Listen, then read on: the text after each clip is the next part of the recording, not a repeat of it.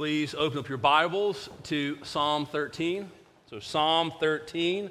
We have uh, put our Ephesians sermon series on hold. Um, I'm not going to forget where we were. We're chapter 3, verse 1. Okay, we'll be back there. I'll surprise you when we come back to it. Uh, but we'll be spending the next several weeks in the Psalms. Uh, today, looking at Psalm 13. Uh, Psalm 13, like many other Psalms, has a, a heading or a title. And when you look at the little heading or the title, which is part of the, the Hebrew text, we see that Psalm 13 is a psalm of David. And that David is King David. So we know that, that he is, is the author. However, we're not told uh, when in David's life that he wrote Psalm 13. You know, as we work our way through it uh, this morning, if you're familiar with uh, the life of David in, from 1 Samuel and 2 Samuel, then, then you, may, you may be able to think of uh, an occasion, maybe even multiple occasions, where you think Psalm 13 might fit into David's life and where it could be written.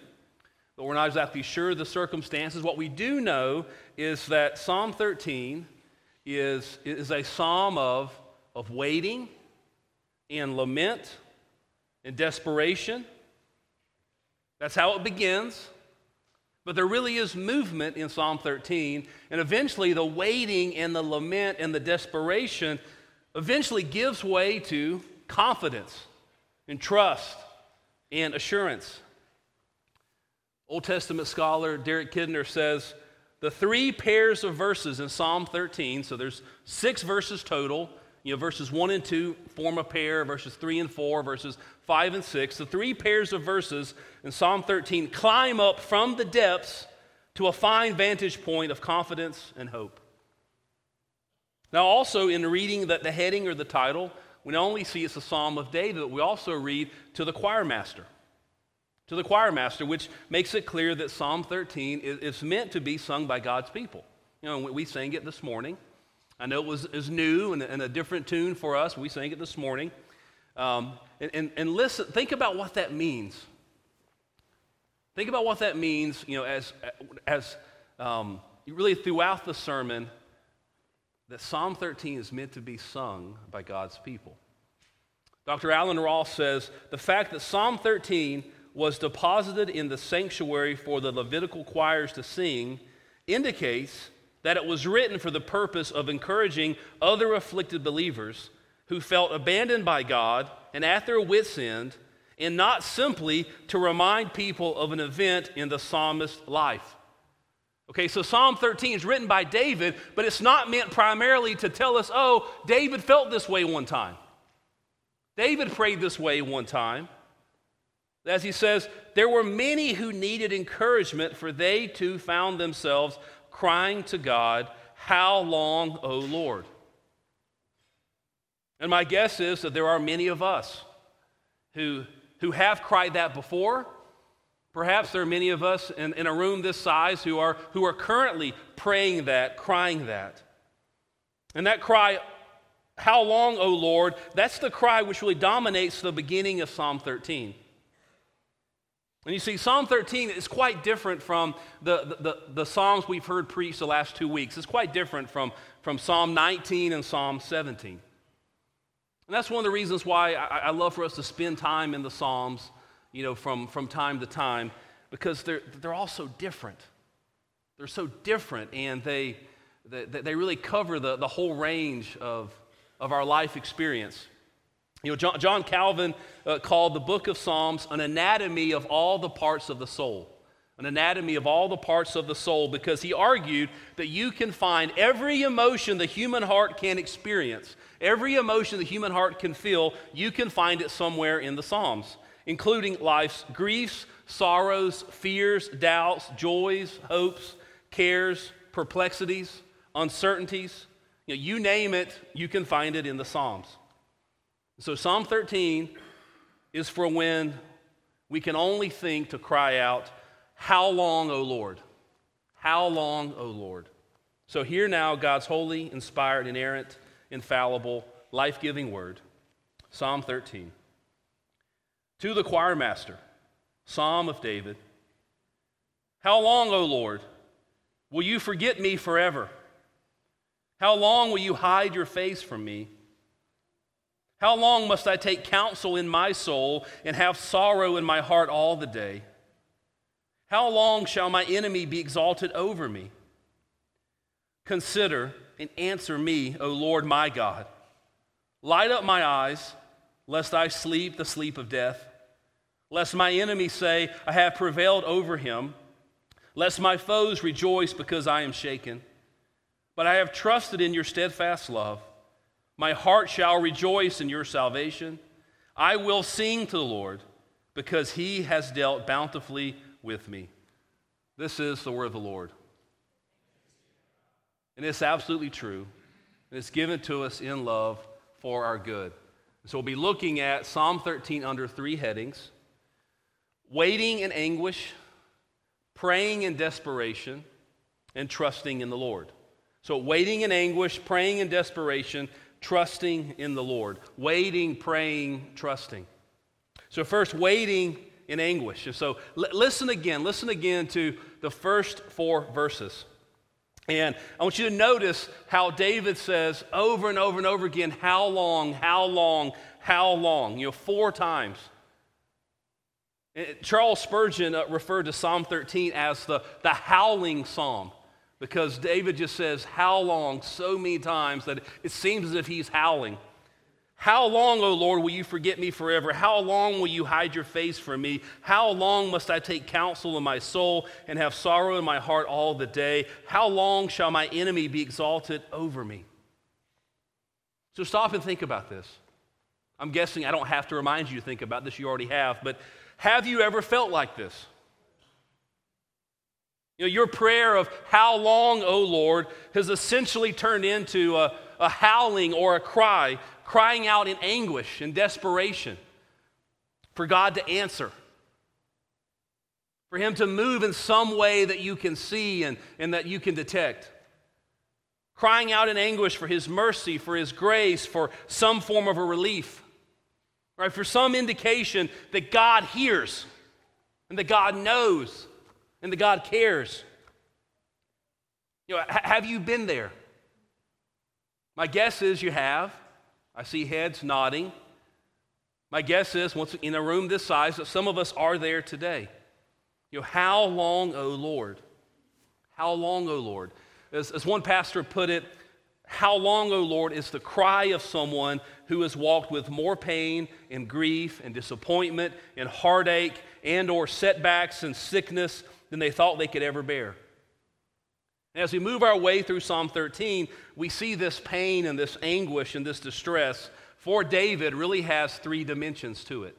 You know, first, it, it's spiritual in reference to his relationship with God. Second, it's personal or, or inward in his own wrestling with his own heart and his own mind. But then third, it's circumstantial. And in David's case, involves literal enemies who are surrounding him. Okay, so first it's it's spiritual. It has to do with distress related to God. And so look again at verse 1. How long, O Lord, will you forget me forever? How long will you forget me forever? Will you forget me forever? Now, forget here does not mean no longer remember me. David is, is referring to God, God's appearing to not answer him, to not answer his prayer.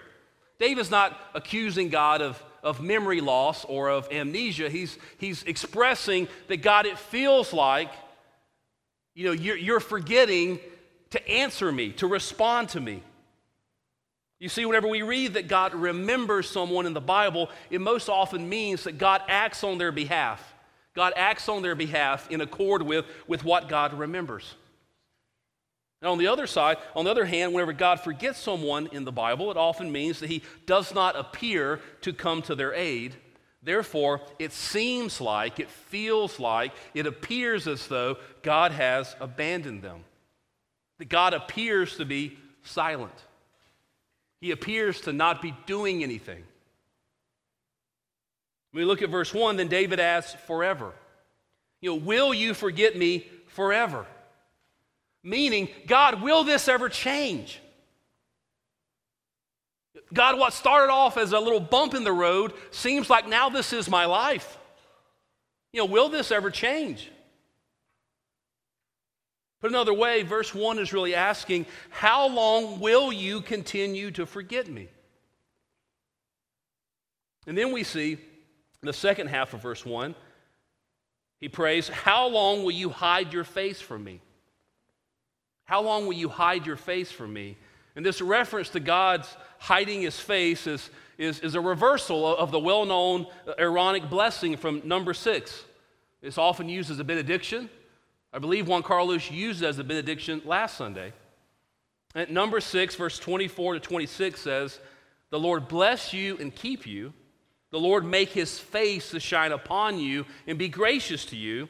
The Lord lift up his countenance upon you and give you peace. See, the Lord's face shining on someone signifies that the Lord is graciously blessing them, that He's graciously and mercifully, abundantly showing them His favor. You see that? Now, we look back at Psalm 13, verse 1. David prays, cries out, How long will you hide your face from me? Here, David is asking the Lord, How long will you withhold your favor from me? How long will you withhold your blessing from me? You know, how, how long, O oh Lord? You know, have you been there? Are you there right now? Second, we see David's distress is it's personal it's inward. Look at verse 2. How long must I take counsel in my soul and have sorrow in my heart all the day? I mean, listen to the anguish there. The first part of verse 2 refers to David's many attempts, his many futile and failed attempts to, to fix the situation himself. That he's wrestled with his own thoughts over and over again. He's taken counsel with himself in his own soul. But David cannot simply figure a way out, he can't think his way out of this mess. And then look at the second half of that sentence have sorrow in my heart all the day. That God does not appear to be answering David. So he keeps trying to think his way out of this difficulty, out of this dilemma, out of this pain, but he can't. Therefore, David has sorrow in his heart all the day, or daily, or all the time. Right? Plan after plan after plan fails. Solution, possible solution after solution after solution is no solution at all. And he has sorrow in his heart all the day. Right? How long, O oh Lord? Am I'm going to keep wrestling with my own heart, with my own soul. You know, ha- have you been there? Are you there right now? Third, this distress is circumstantial. In David's case, it involves literal enemies. You see in the second half of verse 2, how long shall my enemy be exalted over me? Now, we're not, we're not given any indication of who David's enemy is. You know, it seems like it could be a, an insurrection of some sort, it could be a, a power struggle, could be referring from anything in David's life, from King Saul trying to hunt him down in the wilderness, uh, to uh, David's own son Absalom leading this rebellion, the civil war against David. We don't know for sure. We think about our own lives, even if you do not have people in your life that you would label as you know, your enemies. I think we can all relate to distress and problems and pain and uncertainty and stress caused by difficult people and difficult circumstances. And if that's not you, you know, come and tell me your secrets after the service, okay? But how long, O oh Lord? David cries out. My guess is that you've been there, and some of you are there now. Right? How long, O Lord, is the cry of someone who feels abandoned by God, at least at some level, and they are essentially issuing their complaint that God does not appear to be answering their prayers. That God seems, God appears to be distant. Their prayers feel like they keep bouncing off the ceiling, coming right back down. So we cry out, God, will it be this way forever? God, will this ever end? God, will I ever see progress? Will things ever get any better? Right? Will the chronic pain ever end? Will my back stop hurting? Will the migraines go away? Will this new treatment finally be the one that works? Will there ever be peace in my family, in my marriage, in my friendships, In my relationships with my children? You know, will, will my work environment always be this toxic, this difficult? Right? How long, O oh Lord, is the cry of someone who has walked with more pain, disappointment, grief, heartache, and sadness and sickness than they thought they ever could bear? And that's what David is, is telling us is about himself and how he feels as he pours out his heart. But I don't want you to miss that David is pouring out his heart to the Lord. That he still, he feels this way, and he really does. And yet he's crying out to God in prayer. See, he doesn't stop crying out to God, running to God, running to the Lord, even though he feels this way. And so, so don't, don't miss that. Don't miss that. See, our second heading is praying in desperation. Look at verse 3. David prays, Consider and answer me, O Lord my God. See, David feels abandoned by God. You know, will you forget me forever? And yet, David keeps praying. He doesn't give up. He doesn't throw his hands up in the air and say, Okay, I'm done with this. It's not working. But David knows he has nowhere else to go. So he keeps going to the one that he must go to. James Montgomery Boice, I think, is very helpful here. He says, David, whether by training, habit, or sheer discipline, called upon the name of the Lord. Learn from David at this point. In times of victory, call upon God, praise Him. In times of defeat, call upon God, ask for help. In times of temptation, call upon God, seek deliverance. In the dark night of the soul, call upon God. He is our hope, even when we are unaware of His presence. You see, dear Christians, I mean, from, from the youngest in the room to the, to the most mature, call upon the Lord in prayer in the good times and the worst of times. Call upon the Lord in prayer. Never stop doing this. I mean, even if you don't know how to pray, Pray the Lord's Prayer. Start there. Keep praying. You, you, may at times feel as though your prayers are just ricocheting off the ceiling, bouncing back down, but keep praying. You know, be, be honest with God. He can handle your honesty. Be honest with Him. And look again at the beginning of verse 3. Notice what David prays. He says, Consider and answer me. So, first, David says to God, Consider me, or literally, look at me. Look at me, God. David is saying, God, please look at me. Look closely at my situation.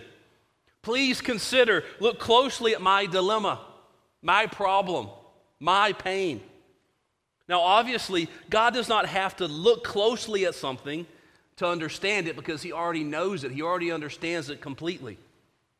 Therefore, in this prayer, what we see David doing is David is not settling for this feeling of abandonment. See, David knows that, that this is not who God is. God is not the distant, forgetful God. That God is the intimate God who's always near to his people. David knows objectively it's impossible for God to not already and thoroughly and comprehensively know every detail concerning David even his thoughts, even his problems, even his situation. You see, put another way, David does genuinely feel forgotten by God. He feels that way. However, David's feelings are not objectively accurate. That God does not need to be refocused on David and David's situation. Right? God's God's not like I am with my kids, okay? I don't know. I'm probably the only dad who's like this, but, but I, I can be having a conversation with my children, and I feel like, I feel like there's, there's a pause in the conversation, and then I, I, I pick up my phone, I begin reading an email or a text, and, and next thing I know, Alicia's kind of shaking me. Richard, they're still talking to you. Can you put that down and look at them? And I, okay, I'm sorry, honey. Yes, I put it down. I'm sorry. Focus. God doesn't have to be refocused on us. He doesn't get distracted. That God is never distracted from His knowledge and His care and His concern for us. See, that's objectively true. That's what we see in other places in God's Word. One of the clearest places is at the beginning of Psalm 139, which says, O Lord, you have searched me and known me. You know when I sit down and when I rise up. You discern my thoughts from afar. You search out my path and my lying down and are acquainted with all my ways. Even before a word is on my tongue, behold, O Lord, you know it altogether. You hem me in behind and before and lay your hand upon me. Such knowledge is too wonderful for me. It is high, I cannot attain it. Therefore, God understands what David is feeling and what David is experiencing, and he knows what David means when David prays, Lord, come close and look and consider my situation, my plight, my problem, my pain. Second, David cries out, Answer me cries out, Answer me in, in the beginning of uh, verse, in verse 3, the beginning of verse 3. Answer me. And he says, Answer me to, to Yahweh. Notice that. Notice that all throughout Psalm 13, that every time we have the word Lord, it always is in capital, all caps, capital L, capital O, capital R, capital D, and that's the way it's going to be in your, your ESV translation of the Bible. And that's, that means that word translated Lord is Yahweh personal and covenant name for God. And Yahweh, the intimate, personal covenant name of God, is the name that David uses for God throughout Psalm 13. So the point here is that David cries out to Yahweh to answer him. The David's crying out, My covenant making and my covenant keeping God, please answer me. Please respond to me. I have no one else to go to. You are my God. Please respond to me. Please answer me.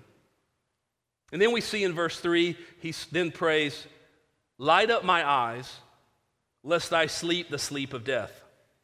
Now, light up my eyes. So let's think about that phrase, light up my eyes. You know, at, at first reading, you may think, okay, well, David is asking for illumination. He's asking for God to give him light or shine light through his instruction or for him to understand things. And, and, that would be reasonable, and maybe that's even part of this a little bit. But I think that the phrase, light up my eyes, here in Psalm 13, is most closely related to what we read in 1 Samuel 14. And in 1 Samuel 14, the Israelite army is led by Jonathan, and they've been pressing hard all day. They had not eaten, and therefore the army and Jonathan, they're weak and they're worn out. And we read in 1 Samuel 14 27, but Jonathan had not heard his father uh, charged the people with the oath, the oath not to eat anything. So he put out the tip of the staff that was in his hand and dipped it in the honeycomb and put it put his hand to his mouth and his eyes became bright. That his eyes became bright. That his eyes were lit up. Light up my eyes. That he was revived. His vitality was increased. And that appears to be what David is, is, has in mind in Psalm 13. So look again at Psalm 13, verse 3. Light up my eyes, lest I sleep the sleep of death.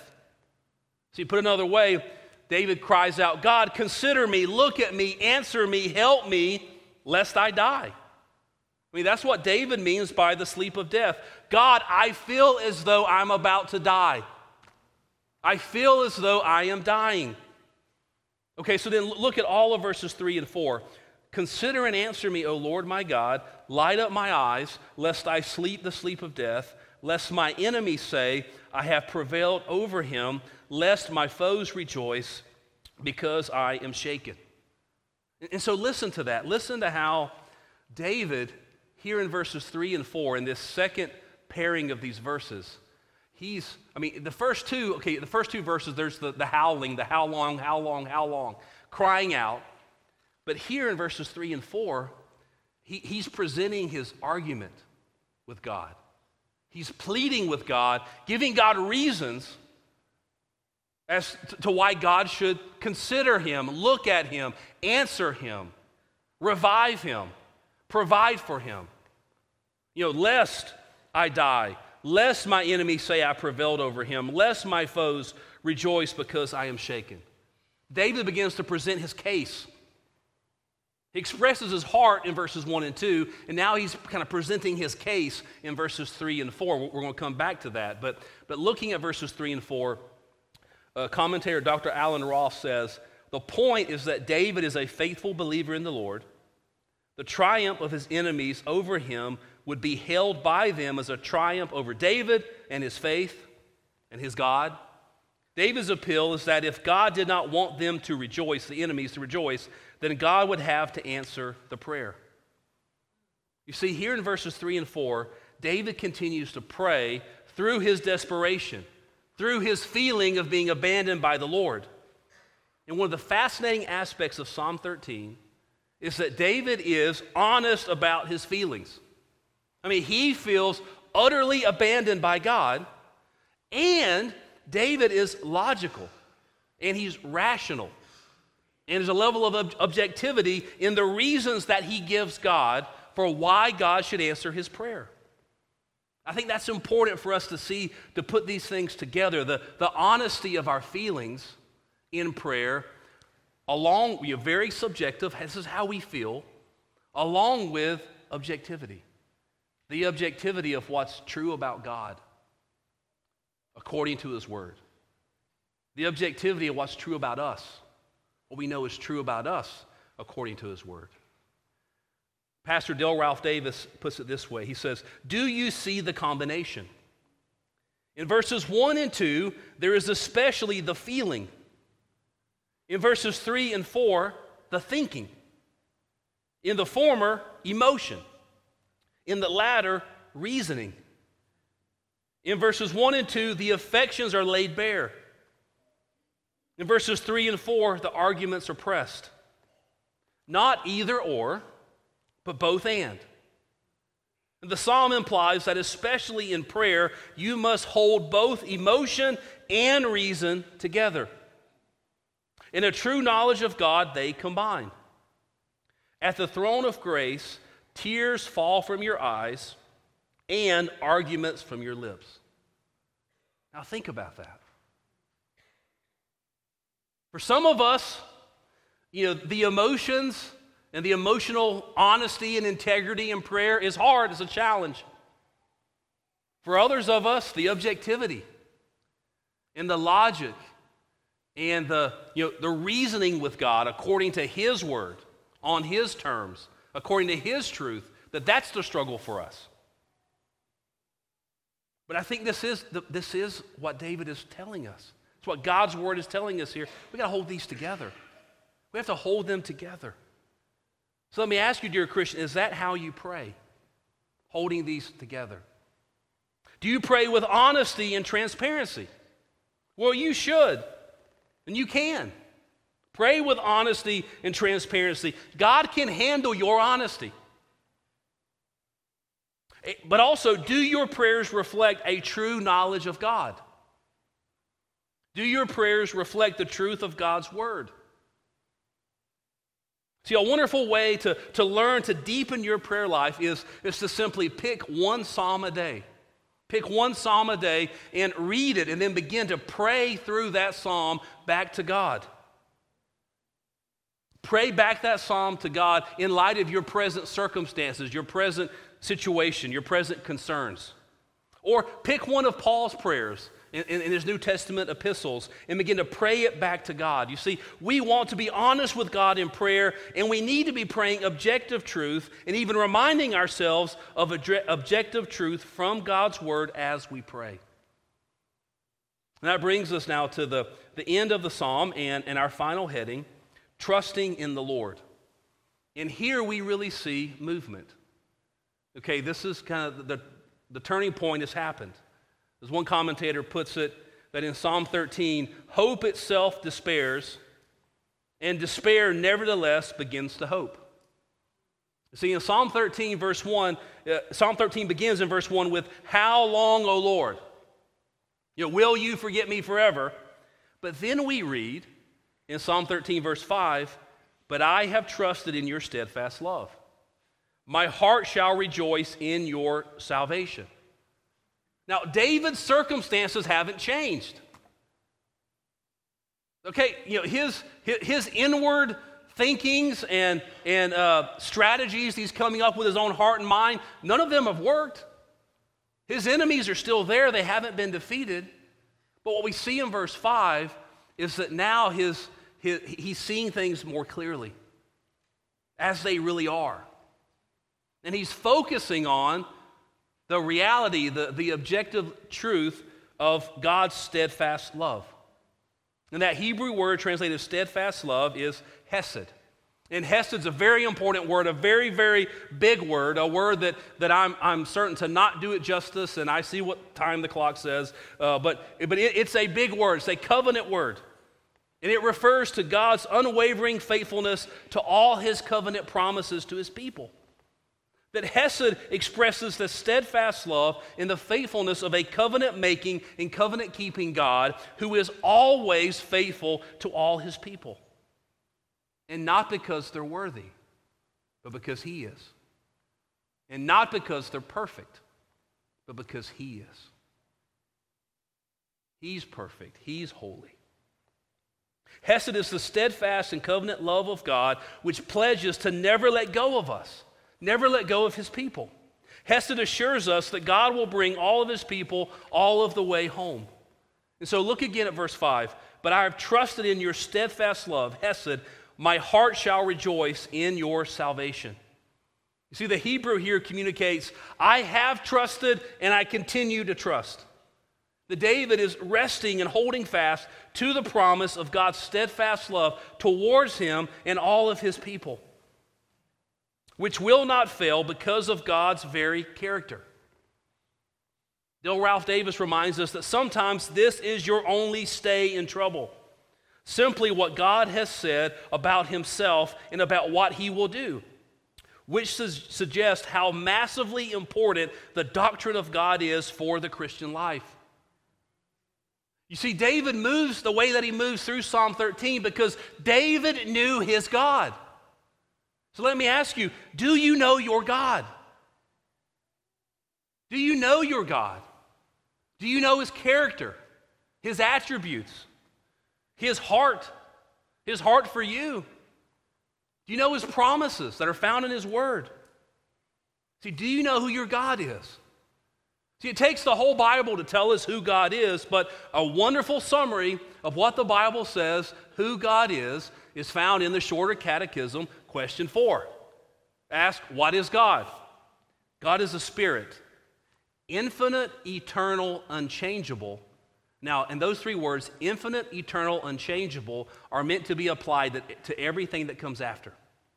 He is infinite, eternal, unchangeable in his being, in his wisdom, in his power, in his holiness. He's infinite, eternal, unchangeable in his justice. He's infinite, he's eternal, he's unchangeable in his goodness. He is infinite, eternal, unchangeable in his truth. He's a big God. This is a big God, infinite, eternal, unchangeable. This is a God who can handle your life, who can handle your adversaries, your fears, your distresses, your difficulties, who can handle your sin. So you run to Him, you trust in Him, you keep turning back to Him in repentance whenever you fail. You keep trusting in His grace his assurance of pardon. You cry out to him in prayer, and you be assured that he will always, always hear the prayers of his people, and that he will always bring all of his people all of the way home. You see, in a world that's stained and marred by sin, in a world that's full of difficult people and difficult circumstances, there is no better source of confidence. Actually, there is no other source of confidence than our infinite, eternal, and unchangeable God. Derek Kidner says So the psalmist entrusts himself to this pledged love and turns his attention not to the quality of his faith, but to its object and its outcome, which he has every intention of enjoying. You see, don't miss that. See, the lesson from Psalm 13 is not, listen, pull yourself up by the bootstraps and, you know what, and, and work on your faith. You're, you feel abandoned by God? You know what? Your faith is weak and your faith is puny. Get stronger faith. But that's not the point. The point here is, is lift your gaze. Lift your gaze off of your circumstances. Lift your gaze off of these people and put your gaze on your source of hope. See, it's not, it's not the quality of our faith, it's the object of our faith. See, no matter how strong or weak our faith is, it must be in the right object. In Yahweh, in our covenant making and our covenant keeping God. You see, here in Psalm 13, David asks, How long, O Lord, will you forget me forever? Let me ask you, dear Christian, how do you know God will never forget you? How do you know God will never forget you? I mean, think about where you are, where we are in the history of redemption. How do we know God will never forget us? How do you know? Well, we know that the second person of the Trinity, the eternal divine Son of God, took on flesh and he dwelt among us. And he lived a perfect, sinless life for us, a life we failed to live, the righteous life. Life credited to us when we trust in Him. And He died the atoning death in our place, on our behalf on Calvary's cross. The atoning death that washes away our sin in His shed blood. And He rose from the grave on that first Easter Sunday. Not only to prove that all of this is true, but that there is real resurrection life for sinners like us who trust in Christ. That we are given new birth, new hearts, we are raised to walk in newness of life. See, how do you know that Christ will never forget you? Jesus tells us he'll never forget us because he never even lets us out of his hand. See, in John 10, verse 28 and 29, we read, Jesus saying, I give them eternal life. That's you, dear Christian, and they will never perish, and no one will snatch them out of my hand. My Father, who has given them to me, is greater than all, and no one is able to snatch them out of the Father's hand. See, Christ can never forget you. He won't even let you go, He won't even let you out of His hand. He's not going to forget about you over there because you're always with Him. See, the point here is that our faith, no matter how strong or how weak, must be in the right object, and our faith must be in Christ. He is the Savior we need. And, and, and we listen, he, he will never forget you. He'll never abandon you. He'll never even let you out of his hand. See, friends, even the weakest Christian still gets the same strong Christ, as Sinclair Ferguson put it. And so look now at the very end of Psalm 13, verses 5 and 6. But I have entrusted, but I have trusted in your steadfast love. My heart shall rejoice in your salvation. I will sing to the Lord because he has dealt bountifully with me. Okay, listen to verse 6 again. David's circumstances, his enemies, they haven't changed, they're still the same. But David says, I will sing to the Lord because he has dealt bountifully with me. So, put another way, David is certain that he will have such a song to sing one day. He still feels the way he feels, but he's confident, objectively, he will one day have this song to sing where he looks back at all that God has done for him. Okay, so what about you? What will you do whenever you find yourself asking, How long, O Lord, will you forget me forever? I'll tell you, friends, you know what you should do? What you should do, what you must do, is what you're doing right now. That you really should join the people of God in the worship of God Sunday after Sunday. And be daily and be weekly nourished and strengthened by God's word and His Spirit and His people. You should put yourself under the ordinary means of grace, the, the faithful preaching of God's word and prayer and the sacraments of the baptism and the Lord's Supper because it's in the daily and the weekly reading, studying, teaching, and preaching of God's Word. It's in scripture soaked prayers and in experiencing the sacraments faithfully explained and administered that you will be reminded of God's steadfast love for you in Christ. And so let, let me end with this. Let me end with reminding you of what Paul writes in Romans 8, at the end of Romans 8, that reminds you that God can never, God can never forget you. Nothing can ever separate you from the love of God in Christ Jesus.